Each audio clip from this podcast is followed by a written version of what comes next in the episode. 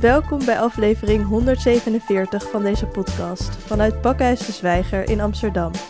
Mijn naam is Annick van Rinsem en vandaag spreek ik met dokter Nadina Galle, ecological engineer en de oprichter van Internet of Nature. Beste Nadina, welkom. Dankjewel Annick. Toen je 12 was, besloot je dat je betere plekken wilde bouwen voor mensen om in te leven. Hoe kwam je zo op die ambitie als 12-jarig meisje? Ja, dat klopt. Dat, dat klinkt ook een beetje, een beetje raar. De, context erachter was dat ik ehm, ben opgegroeid in Canada, uh, vlakbij Toronto, anderhalf uur buiten Toronto, in een hele typische Noord-Amerikaanse suburb. Dus grote gezonnen en, en, en grote wegen waar alleen auto's op komen, grote huizen, grote Ehm, achtertuinen. Een prachtige plek om op te groeien. Maar een plek die eigenlijk vooral is ingericht voor de auto en minder voor mensen. En ik had twee Nederlandse ouders thuis. Dus ik wist hoe het ook anders kon. En toen we dan af en toe op familiebezoek gingen in Nederland en in België, toen zag ik al mijn neefjes en mijn nichtjes. Die gingen allemaal naar school op de fiets. En die hadden heel veel vrijheid. En die gingen met hun vrienden afspreken, ook allemaal met de fiets. En dat vond ik best wel gek, dat ik eigenlijk mijn hele leven was ja, op en neer in de auto. Dus dat, dat, ik begon wat vragen te hebben voor een vrij jonge leeftijd daarover. Van waarom is dat zo anders? Waarom worden steden en woonomgeving op zo'n andere manier ingericht? En ik weet ook hoe het anders kan. En misschien zou dat ook hier kunnen. Dus ik had gewoon heel veel van die vragen. En heel veel van die vragen die, die richten zich ook rondom de natuur. Want dat huis waar ik uh, ben opgegroeid, wat nog steeds het huis is van mijn ouders, dat was heel erg op het, um, ja, echt, echt zeg maar helemaal aan het eind van de, van de stad. Dus achter ons huis had je vooral heel veel bos en, en maisvelden en ja, heel veel natuur. En daar speelden mijn zusje en ik ook vroeger en met onze vrienden. En uh, op een bepaald moment in, in de twintig ja, plus jaar dat ik daar heb gewoond, dan zag je dat steeds langzamer maar verdwijnen. En de ruil daarvoor kwamen wat we noemen cookie cutter subdivisions. Dus steeds maar van hetzelfde, heel, weer heel erg op de auto gericht. Maar deze keer was het anders. Die huizen, huizen waren veel dichter op elkaar. En ze zouden eerst al het bos weghalen. Maar dan zouden ze toch achteraf weer wel boompjes planten. En dat vond ik zo gek. Want ik dacht, maar je, je had toch al een boom? En dan ga je het eerst allemaal weghalen. En dan ga je toch weer dat groen in die boompjes terugplaatsen. Dus dat vond ik heel raar. Maar om het verhaal kort te maken. Ik zag dus een documentaire uh, toen ik 12 was. En dat heette The End of Suburbia. En dat was door een uh, Canadese uh, documentairemaker gemaakt. En eigenlijk de hoofdspeler in die documentaire, dat was een man, een geograaf en schrijver, schrijver die, die heette James Howard Kunstler. En die beschreef eigenlijk ja, de end of suburbia. Dat dat niet langer door kon gaan, zo'n manier van leven. En ik schrok me natuurlijk dood. Want ik was als twaalfjarige en ik van ja, maar wat deze meneer beschrijft, dat is mijn huis. Wat bedoelt hij dat dat niet langer door kon gaan? En toen viel alles een beetje op zijn plek.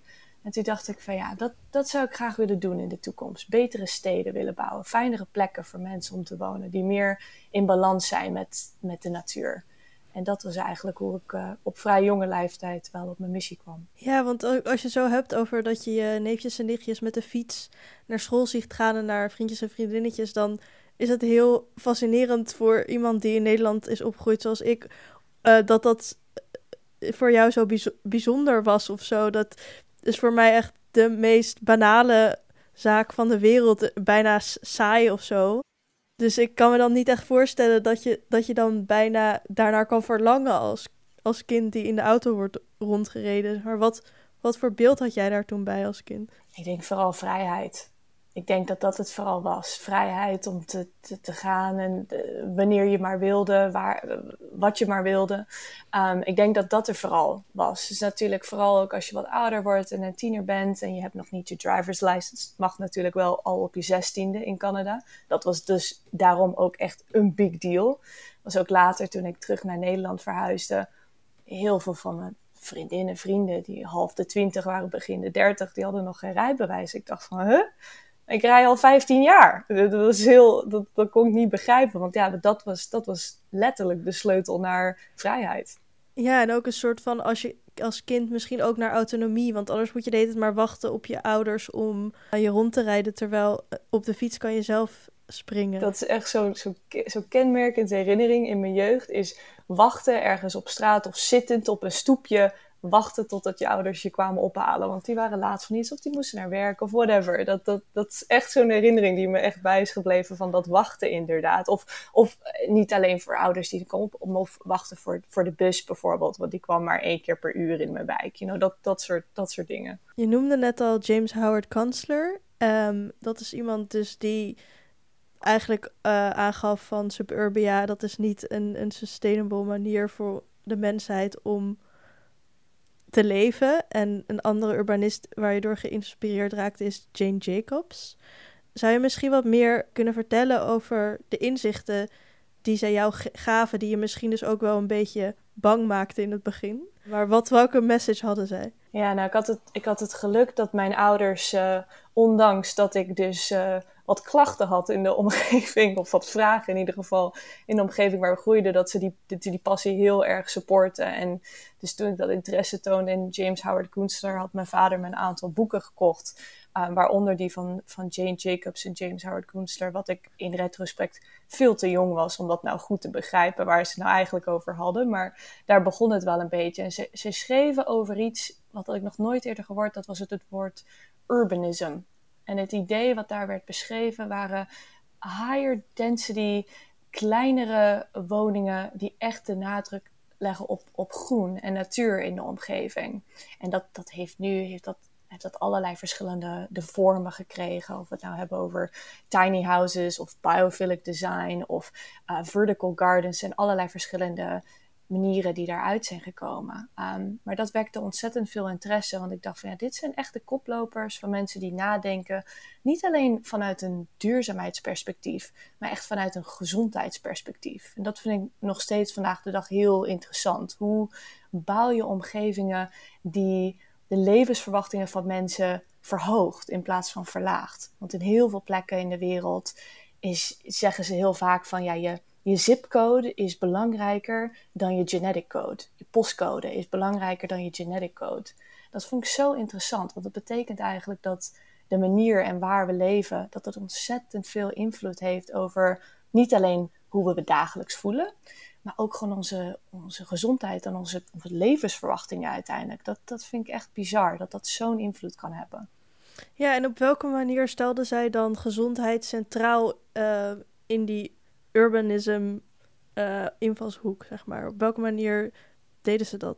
Ja, het mooie aan dat het zo'n impact en zo'n rol kan hebben, is dat betekent dat er ook ontzettend veel kansen zijn. Dus natuurlijk ontzettend veel mogelijkheden om. Dat betekent dat, dat wie, als je geboren bent, dan denk je van nou oké, dit zijn uh, mijn genen, heeft een bepaalde levensverwachting. Betekent eigenlijk dat er heel veel manieren zijn om dat eigenlijk te, te verlengen of te verbeteren. En wat, waar zij over schreef was niet alleen die link met de natuur. Dat was heel belangrijk. Dus echt heel veel vergroening, um, ruimte voor um, je eigen tuintje om je eigen groenten te verbouwen. Of wellicht ook om dat samen met je community te doen.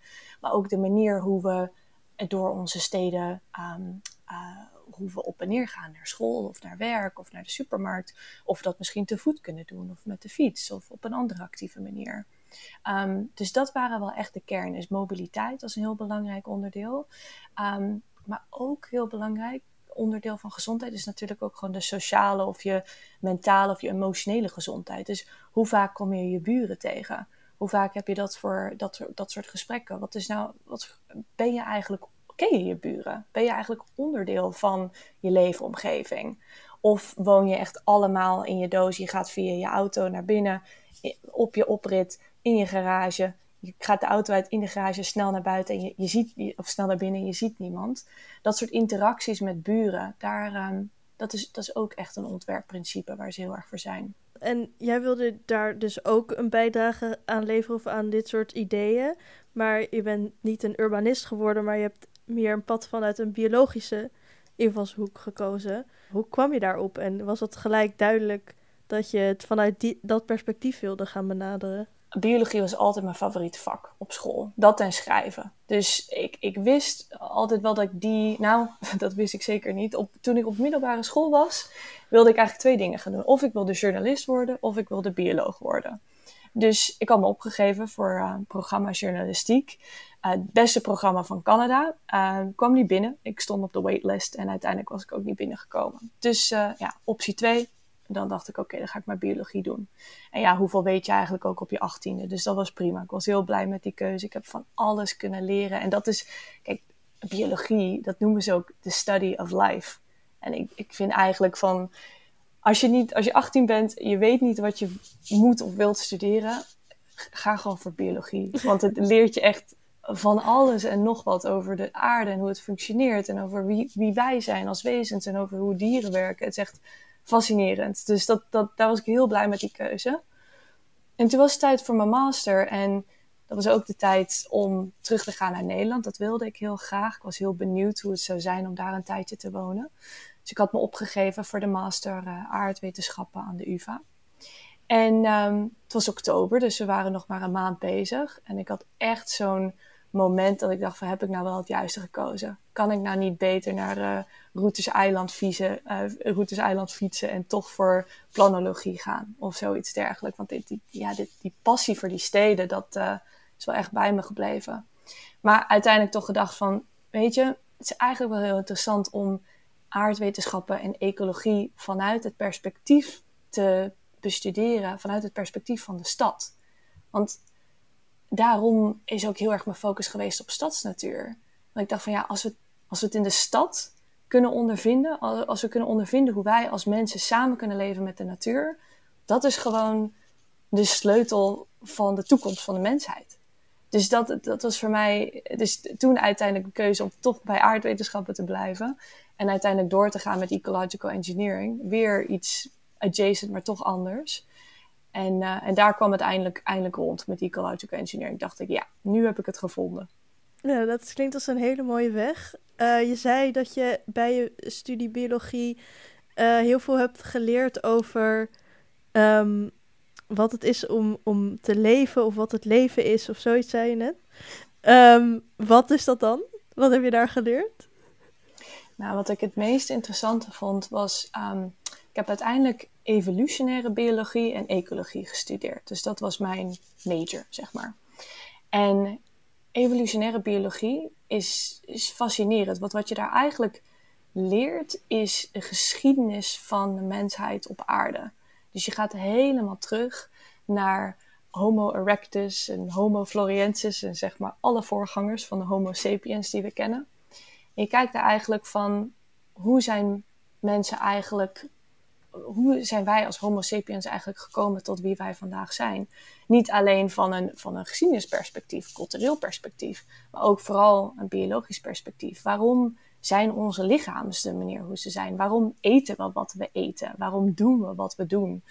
Um, dat vond ik, dat gaf mij echt een basis om te begrijpen hoe in de, in het geschiedenis zijn mensen omgegaan met de natuurlijke wereld. Wat we daarvan kunnen leren om vervolgens ja, betere, moderne um, leefomgevingen voor mensen in te richten.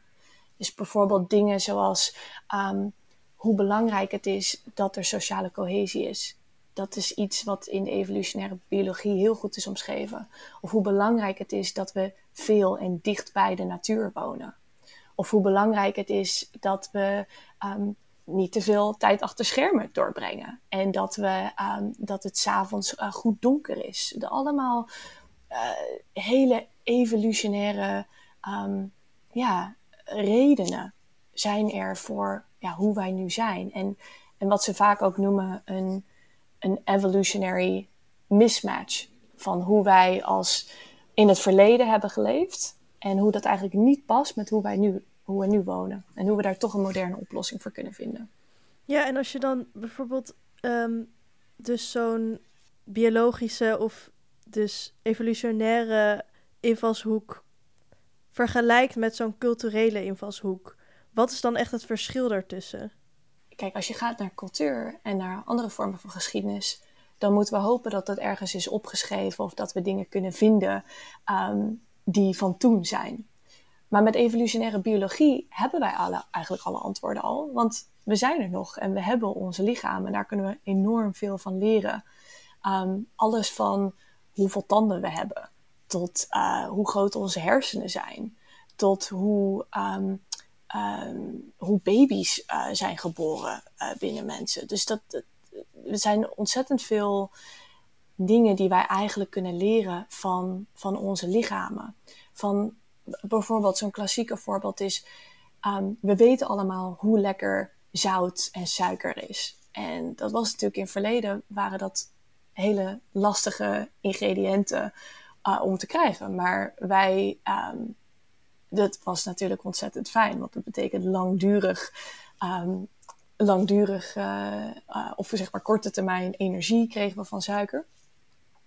Maar ja, je moest het maar net kunnen vinden. En, maar we weten nu van ja, in een, in, een, in een maatschappij, in een samenleving waar er heel veel suiker en zout is, hoe slecht het is voor mensen om daar te veel van te eten. En hoe beter het is van mensen om te vasten, bijvoorbeeld tijden, lange tijden niet te eten. Of bijvoorbeeld veel meer eiwitbronnen te eten. Um, dat soort dingen, dat, dat kunnen we zien wat voor effect dat nu heeft. En dat geeft een beetje een indicatie van hoe dat misschien in het verleden was. Dus er, zijn gewoon, er is gewoon heel veel kennis opgeslagen. Het is een onuitputtelijke bron van informatie eigenlijk, als je naar de biologie uh, kijkt van de mens. Eigenlijk wel. En ik denk dat we nog maar echt in de beginfase zijn van hoe we nou met, dat, met diezelfde soort evolutionaire biologische bril, hoe we nou juist die kunnen opzetten om betere steden te bouwen. Ik denk dat we nog maar echt aan het begin zijn van hoe, hoe, hoe zou dat eruit zien. Want in principe, dat, hele, dat, dat de mensheid in steden woont, dat is nog ontzettend nieuw. Dat hebben we nog nooit eerder meegemaakt in onze menselijke geschiedenis. Dus um, zijn nog echt in het begin om te begrijpen ja, wat dat precies betekent en hoe we wellicht verbeteringen kunnen, kunnen maken. Ja, want je bent dus uiteindelijk geland op ecological engineering. Um, zou je misschien wat meer kunnen uitleggen wat dat precies inhoudt? En dan ook hoe je dat dan kan linken met hoe je een stad kan ontwerpen. Ja, dus voor mij, toen ik ecological engineering ontdek, dacht ik echt van ja, het, het, cirkeltje is echt, is echt rond nu. Nu heb ik het echt gevonden. Want zoals de naam al een beetje suggereert, um, je combineert dus ecologie en engineering. In mijn geval heel veel technologie. Om eigenlijk te begrijpen, um, en niet alleen te begrijpen, maar ook uh, te ontwerpen en ook te implementeren. Ecosystemen die zowel goed zijn voor de mens als natuur. En um, dat is ook meteen dat, dat onderscheid, dat, dat eigenlijk bestaat dat gewoon niet. Wij als mensen zijn ook natuur. Natuur is onderdeel van ons. Um, dus eigenlijk gaat het erom om manieren te vinden hoe, hoe, hoe de twee eigenlijk ja, in harmonie samen kunnen leven. Hoe ziet het ontwerp van die ecosystemen eruit? Um, dus daar ben ik de afgelopen jaren mee bezig geweest. Vooral vanuit de hoek van vergroening en van stadsnatuur. Um, en de reden daarvoor is stadsnatuur is echt zo'n, wat lijkt, is niet altijd zo, maar het lijkt echt als een hele simpele oplossing die heel veel verschillende problemen kan oplossen. Als we nou hebben over een tekort aan sociale cohesie of um, um, mentale en chronische depressies en stress die mensen voelen in de stad, tot wat gaan we nou doen met al dat regenwater dat we opeens krijgen, tot dat steden steeds warmer worden. Daar kan natuur kan er allemaal een rol in hebben. En het mooie daarvan is dat het is niet zomaar een parkje of een boom. Het is meteen heel veel andere dingen. Die stadsnatuur heeft, heeft heel veel verschillende, is echt multifunctioneel en heeft heel veel verschillende waardes. Um, de meeste daarvan hebben we misschien nog helemaal niet ontdekt. Dus dat vond ik altijd heel interessant. Dus het, lijkt iets zo simpel, maar toch blijkt het moeilijk te zijn. Dus hoe kunnen we dat juist verbeteren? Ja, en als je bijvoorbeeld over complexe ecosystemen uh, praat, ben je ook bijvoorbeeld geïnspireerd geraakt door complexe ecosystemen die bestaan in bossen. Uh, zou je daar misschien wat meer over willen vertellen? Wat, wat moeten we ons daarbij voorstellen? Bossen zijn echt fascinerend. Want ik denk dat de meeste mensen, als ze naar een bos kijken, dan zien ze een heleboel verschillende solitaire bomen. Die weinig te maken hebben met elkaar. Um, maar dat is eigenlijk helemaal niet waar. Die, die bomen zijn eigenlijk in constant communicatie met elkaar. Dus je kan eigenlijk ook een bos zien als een soort van superorganisme. Dus zeker niet individuele solitaire wezens, maar echt onderdeel van, van echt een slim systeem. En wat ik daarmee bedoel is dat eigenlijk alle bomen, maar, maar sowieso bijna 95% van alle plantsoorten op aarde, die staan um, in verbinding met um, mycorrhiza schimmels. Dus hun wortels maken dus uh, verbinding met die schimmels. En die schimmels die maken dus, die gaan dus door en die maken dus verbinding met andere wortels van andere planten of andere bomen. En wat het dus betekent, uh, een heleboel dingen. Ten eerste, die relatie is ooit opgezet om die schimmels en die boomwortels, die hebben eigenlijk een soort partnerschap. Ik noem het de world's longest standing trade agreement. Want ze, ze, ze hebben een soort van trade and barter agreement met elkaar. De schimmels krijgen uh, suikers van de boom om verder mee te groeien. En in ruil daarvoor zorgen de schimmels voor meer water en nutriënten waar de boomwortels anders niet bij zouden komen. Nou, dat is, dat is een mooie partnerschap op zich. Maar uh, zo'n 30 jaar geleden, um, en dat wisten wetenschappers al een hele tijd, dat wisten ze al, al bijna 100, 120 jaar lang, is dat al vastgesteld. Maar zo'n 30 jaar geleden werd het dus bekend dat dat niet alleen over die, die schimmels en die wortels en die suiker en die nutriënten en waterwisseling gaat, maar dat er ook echt informatie zou kunnen uitgewisseld worden. Dus dat, um, er zijn een aantal wetenschappers die daarmee bezig zijn geweest. Een van de meest beroemde is uh, Dr. Suzanne Simard van de University of British Columbia. Die heeft eigenlijk het, het concept voorgezet van de Wood Wide Web.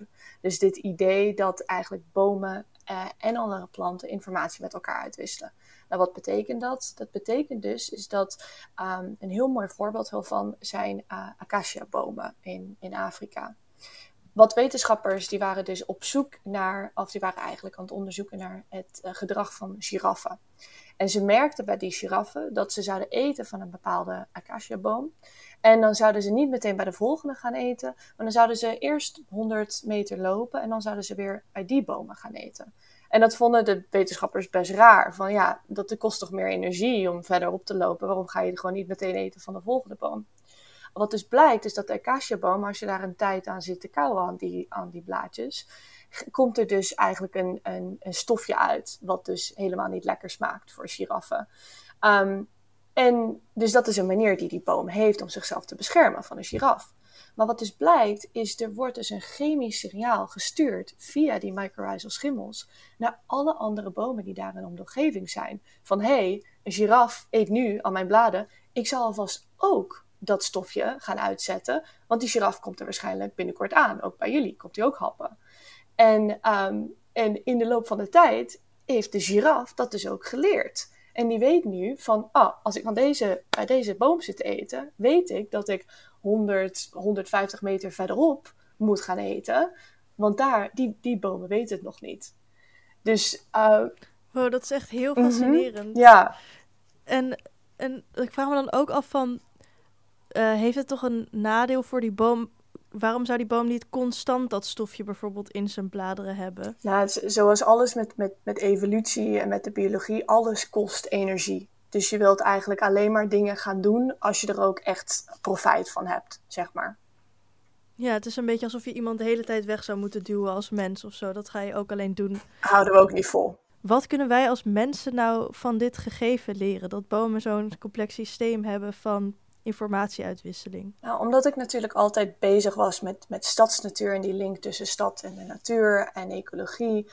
Toen ik dit leerde um, tijdens mijn bachelor, um, in een soort van introvak naar, naar, naar bosbouw, geloof ik, vond ik, moest ik meteen denken van ja, maar en die stadsbomen dan? Die staan natuurlijk helemaal niet in contact met hun buren. Hoe werkt dat dan uh, in een stad als je bomen echt op, als we bomen gaan planten en dat doen we dan op hele ja, een hele aparte een boompje daar, een boompje daar, nettig, keurig in een rijtje. Hoe gaat dat dan met de gezondheid van die bomen? En dan begon ik iets verder te denken van ja, eigenlijk als je erover nadenkt, zijn dat een soort van eenzame bomen. Ze staan niet in contact met hun buren, maar eigenlijk eenzaamheid is natuurlijk een van de meest voorkomende problemen waar stadsbewoners ook mee zitten. Het is natuurlijk heel gek. In een stad woon je veel dichter bij je buren. Maar je hebt waarschijnlijk minder contact met je buren dan dat je op het platteland zou wonen. Misschien is de volgende buurman woont een kilometer verderop, maar dan heb je een betere band mee dan misschien de onderbuurvrouw of de schuin tegenover of in hetzelfde gebouw wonen. Dus dat, dat vond ik wel mooie parallellen. Dat, dat ik eigenlijk zat te denken van ja, stadsbewoners kampen eigenlijk met heel veel van dezelfde problematiek als stadsnatuur. En misschien als we die omstandigheden voor de stadsnatuur kunnen verbeteren, misschien kunnen we dan ook de omstandigheden voor stadsbewoners verbeteren. Ja, het is ook grappig omdat je ook al eerder zei dat mensen natuurlijk ook natuur zijn. Dus uh, als we de problemen voor de stadsnatuur verbeteren, dan heb je eigenlijk al in die zinsnede, als je het semantisch bekijkt, ook al de problemen voor de mensen opgelost. Maar um, hoe kan dat dan bijvoorbeeld hand in hand gaan? Als je bijvoorbeeld dingen voor de natuur in de zin van bomen en planten gaat verbeteren, op welke manier gaat dat dan hand in hand met mensen of kan dat in hand in hand gaan? Toen ik dit leerde over bossen, um, het woord, en ze noemde het ook de Wood Wide Web. Dus het kan ook worden gezien als ja, het internet van de aarde. En um, dat vond ik ontzettend fascinerend. En dan ook weer terug van die link met stadsnatuur. Als je kijkt naar de bomen en de planten en de natuur daar, zou je bijna kunnen zeggen van ja, in een natuurlijke omgeving zijn die allemaal heel erg in contact met elkaar. Ze hebben een goede internetverbinding. Maar in de stad, wanneer al die natuur eigenlijk net op andere plekjes is en een boompje daar en een boompje hier en de gezondheid valt, uh, uh, kan allemaal verbeterd worden, zou je eigenlijk kunnen zeggen van ja, die, die staan eigenlijk niet in contact met het natuurlijk internet. Dan moet ik natuurlijk denken over onze eigen internet, wat we ook hebben gecreëerd. Als je kijkt naar het internet van alle woorden die we gebruiken, de web en de cloud, uh, Python. Het zijn allemaal woorden die natuurlijk ook natuurlijke oorsprong hebben. En um, nu zat ik te denken van ja, we hebben te maken met een enorme digitale revolutie. Echt alle, alle sectors waar je maar kan bedenken als het gaat over hoe we boodschappen doen, hoe we daten, hoe we stemmen. Echt alles heeft een digitale transformatie meegemaakt, behalve die natuur. En als die natuur niet meer in contact staat met elkaar in de stad, misschien kunnen we juist onze vorm van technologie gebruiken om die juist weer in contact te komen brengen met elkaar. Of dat nou via sensoren zijn of satellietbeelden. Maar zo kwam eigenlijk mijn idee van een Internet of Nature tot stand. Hoe kunnen we nou de slimme technologieën die we juist gebruiken voor mobiliteit of afval of parkeren, hoe kunnen we die nou juist toepassen om te zorgen dat we betere omstandigheden kunnen creëren voor stadsnatuur en daarmee ook onszelf? Ja, en, en hoe kan je dat dus doen op een echt ja, praktisch technologisch manier? Kan je dat uitleggen? Ja, er zijn een heleboel verschillende voorbeelden. Dus een paar zijn bijvoorbeeld het gebruik van bodemsensoren die een boomverzorger of de omwonende burgers kunnen vertellen welke bomen wanneer water nodig hebben. Of welke bomen wanneer geen water nodig hebben. Ook net zo belangrijk. Of bijvoorbeeld het gebruik van virtual reality om nieuwe groene daken of nieuwe parken in te richten voordat we aan de slag zijn. Om te zorgen voor betere burgerparticipatie in dat soort processen. Of bijvoorbeeld het gebruik van satellietbeelden om een heel um, en Google Street View en dronebeelden, om die allemaal bij elkaar te voegen, om een heel goed beeld te krijgen over waar de natuur is in de stad, maar belangrijker nog, waar er nog geen of te weinig natuur is in de stad, zodat we juist kunnen investeren in die plekken. Um, dus er zijn een heleboel, en voor elke technologie is er denk ik wel een toepassing. Um, en het is nu waar ik de afgelopen paar jaar mee bezig ben, is om precies te begrijpen wat zijn die toepassingen en welke technologieën zijn nou echt nuttig om te gebruiken binnen Internet of Nature. En wat zijn dan de dingen die jij het meest nuttig vindt, of in ieder geval dingen die jij recentelijk hebt ontdekt van hier zou ik mee willen beginnen, omdat als dit grootschalig van de grond zou kunnen komen bijvoorbeeld? Nou, een van de dingen waar ik de laatste tijd heel erg mee bezig ben, is die link tussen natuur en onze gezondheid. Ik denk dat wij um, heel lang hebben wij alle verantwoordelijkheid voor stadsnatuur hebben bij de gemeente gelegd. Zowel in het, in het beheer, um, maar ook in de financiering daarvan. En daar gaat het vaak mis. Want als we, we moeten radicaal vergroenen in onze steden over de hele wereld.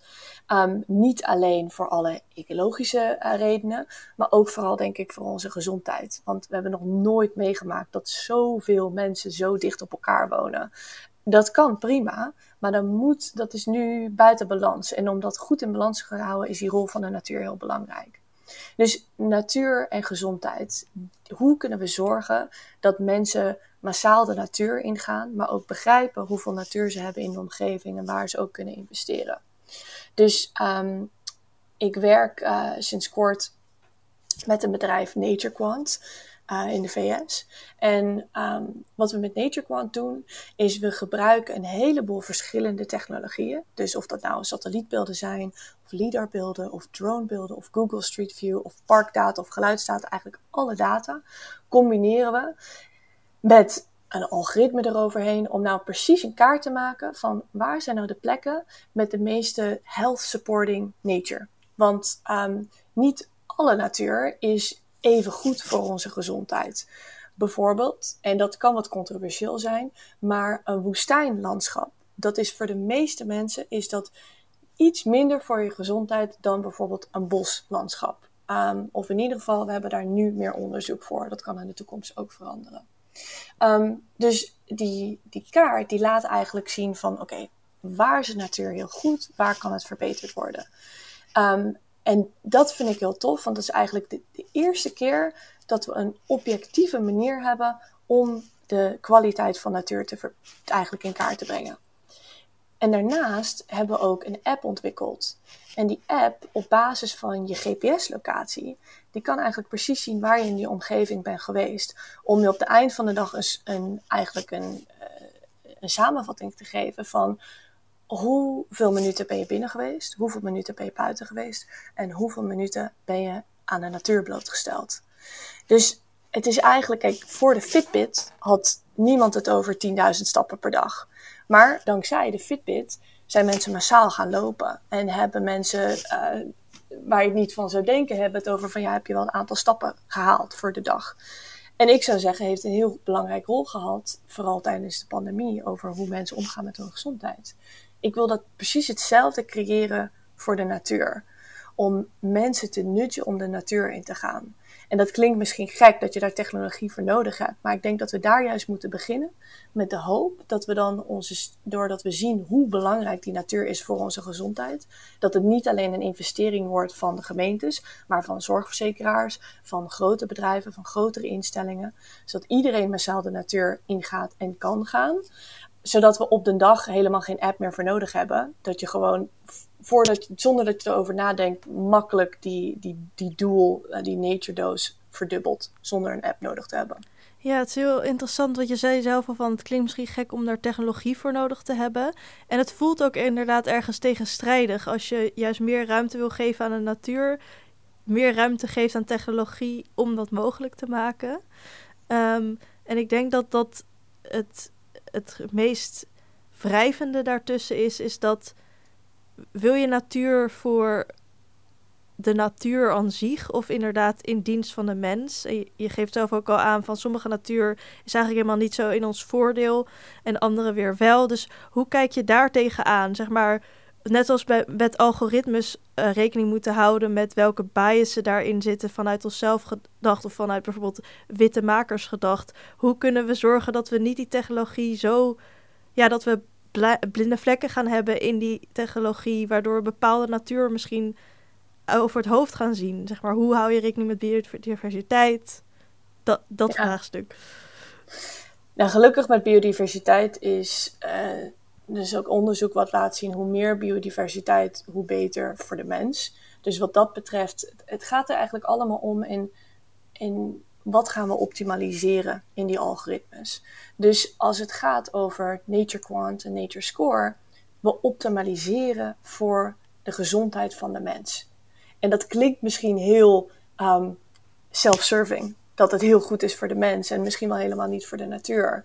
Maar als ik zie wat er allemaal gebeurt tegenwoordig, dan denk ik van ja, maar we kunnen veel beter een algoritme hebben die optimaliseert voor de gezondheid van de mens. Want met de gezondheid van de mens optimaliseer je ook voor de gezondheid van de natuur. En dat is bijvoorbeeld anders met CO2 bijvoorbeeld. Als je optimaliseert voor CO2, wat is dan het einddoel? Want als je optimaliseert voor CO2, alles wat de mensen doen heeft een impact. Elke adem wat we nemen heeft ook een invloed op CO2. Dus wat daar, waar je dan eigenlijk voor optimaliseert is geen mensen. En dat vind ik geen toekomst. Dus ik ben heel erg tegen het optimaliseren van alleen CO2-reductie. Want ik denk dat je daarmee verlies je een heleboel andere belangrijke factoren. Zoals biodiversiteit, zoals menselijke gezondheid, zoals duurzame landbouw. Al dat soort dingen, als je dat alleen focust, als je alleen reduceert, optimaliseert voor CO2, mis je al die dingen. Dus ik ben steeds meer van de mening dat als we optimaliseren voor menselijke gezondheid, optimaliseren we ook voor de gezondheid van de natuur.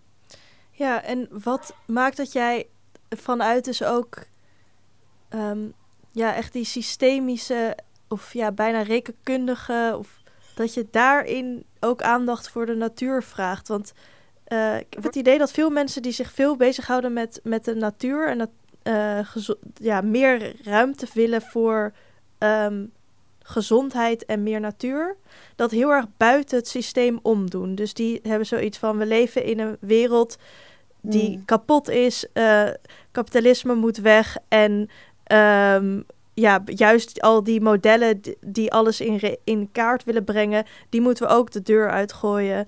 We moeten het allemaal weer loslaten. Maar wat jij doet is heel anders. Jij gaat juist in dat systeem waar we eigenlijk in zitten, ruimte creëren voor die natuur en voor die ja, gezondheid. Hoe, hoe kijk je daar tegenaan? Nou, ik ben sowieso niet tegen kapitalisme, want tot nu toe zie ik geen beter alternatief. En uh, mensen die zeggen van ja, tegen kapitalisme, die vergeten ook vaak dat kapitalisme heeft voor duurzaamheid gezorgd. Wat ik daarmee bedoel, is dat als je zorgt voor een bepaalde, um, als uh, de per capita inkomen op een bepaald niveau is. Ik ben even kwijt precies wat dat getal is. Iets van 30.000 euro of zoiets, geloof ik. Misschien is minder. Zoiets. Als dat bepaalde hoogte bepaalt en alle basisvoorzieningen zeg maar, van de mens voldaan zijn, dan kunnen mensen pas echt nadenken en ruimte hebben voor duurzaamheid en voor de natuur. Dus we hebben nog te maken met enorme, um, hoe zeg je dat? Armoede in de wereld. Dus om te gaan zeggen van ja, eerst kapitalisme moet eruit en daarna zoeken we het wel uit. Ja, we moeten eerst zoeken dat al die mensen eerst uit extreme armoede komen. Want voordat dat gebeurt, kan je niet, eh, kan je niet aan iemand vragen om dat bos niet te kappen. Of daar niet hun koeien te laten grazen. Of niet in dat fabriek te gaan werken. Of niet olie en gas te gebruiken. Dat kan echt niet dat de, iedereen moet de. En als er bepaalde mogelijkheden zijn om te leapfroggen, zoals dat mooi hoort, om, om bepaalde, ehm, bijvoorbeeld het, verbranden van hout, bijvoorbeeld, om dat meteen te skippen en door te gaan naar een meer duurzame bron. Natuurlijk moeten we dat allemaal gaan doen. Maar ehm, om gewoon zomaar te zorgen dat we het, het kapitalisme helemaal weghalen, tot nu toe heb ik geen beter alternatief te zien. En sterker nog, ik denk dat we nu op een punt zijn in, het, uh, in onze samenleving dat we die rol van de natuur zo erg waarderen dat er heel veel manieren zijn om daar, om daar juist onderdeel te maken van ons systeem. Ik denk dat dat in de korte termijn veel succesvoller is. En misschien op lange termijn, als ik er al lang niet meer ben, dat er een andere oplossing voor is. Tuurlijk, dan laten we daarvoor gaan. Maar ik denk op de korte termijn, mensen hebben de natuur heel hard nodig. De ecologie heeft de natuur heel hard nodig. Onze steden hebben de natuur heel hard nodig. Dus we moeten het wel onmiddellijk oplossen. En ik denk dat de beste manier om dat te doen is om een plek daarvoor te vinden in het huidige systeem. Tot slot, naast je liefde voor wetenschap heb je ook hart voor communicatie en het vertalen van wetenschappelijke inzichten naar het grote publiek. Wat zou je nog aan onze luisteraars willen meegeven? Naast natuurlijk onmiddellijk even de natuur ingaan. Um, ik zou de luisteraars graag mee willen geven dat wat er nu vaak wordt gedeeld in de media is heel veel doom en gloom. Is heel veel de wereld gaat kapot over twaalf jaar. Of nu tien jaar. En we hebben al te maken met een enorme mental health crisis. Zeker na die pandemie. Er zijn vooral heel veel jonge mensen die niet weten wat ze moeten doen. Ik las gisteravond nog een stuk, dat was um, door een anoniem. Dat was een, een Duits meisje van 19 en die schreef over haar crippling eco-anxiety. Dat ze echt niet meer wist wat haar plek was in de aarde, of het allemaal nog wel zin had. Ze wist zeker dat ze geen kinderen wilde nemen, want wat voor wereld zou ze die kinderen inbrengen? Ik dacht van, jeetje, het is. Heel veel mensen beseffen niet dat we in de mooiste tijd op aarde leven. We hebben, we hebben minder ziektes dan ooit. We hebben meer welvaart dan ooit. We hebben eh, zoveel mensen over de wereld. Als je kijkt naar China en India en, en Zuid-Amerika en heel veel plekken in Afrika. De standaard van leven, alleen al in, in mijn eh, lifetime van 30 jaar, is al zoveel verbeterd. Dus dat is een, een, prachtige tijd. En de wereld staat, staat vol met kansen. En ehm, daarom strijd ik zo erg voor de natuur en menselijke connectie met de natuur. Ehm, en en ik, ik, ik probeer een beetje weg te blijven van alles rondom klimaatcrisis en klimaatemergency. Want ik denk dat dat het verkeerde meegeeft, vooral aan de jonge mensen. Er, is zoveel, er zijn zoveel kansen, er is zoveel innovatie dat we moeten doen. We hebben gezonde, slimme, enthousiaste mensen daarvoor nodig. En het laatste wat we nodig hebben is mensen die te veel nieuws hebben gelezen en thuis zitten met een ernstige case van eco-anxiety, want daarmee komen we er gewoon niet. Dus ik zou zeggen, als je je zo voelt, als je denkt van ik, ik weet niet wat ik moet doen, ga allereerst de natuur in, want de natuur is helend. En begin gewoon klein. Begin met het aanleggen van een tiny forest in je buurt. Begin met het aanleggen van een groen dak. Begin met het vergroenen van je balkon. Begin met het um, vrijwillig uh, werken op een, uh, een boerderij die het op een andere manier doet. Laat jezelf meer in de verbinding komen met de aarde en met de natuur. En daarmee volgt sowieso de inspiratie en de passie om het op een andere manier te doen. En daar zou ik vooral de luisteraars mee laten is, laat je niet afschrikken, maar ga vooral de natuur in en ga je het mooiste van maken. Heel veel dank Nadina Galle. Dankjewel Aniek. Beste luisteraars, dit was aflevering 147 van de podcastserie van Pakhuis de Zwijger. Wil je meer weten? Kom dan op 4 en 5 juli naar de Growing Green Cities Conference op de Floriade Expo in Almere. Een rating achterlaten of je abonneren op deze podcast kan via SoundCloud, Spotify, Apple Podcasts of een ander podcastplatform. Dank voor het luisteren en tot de volgende keer.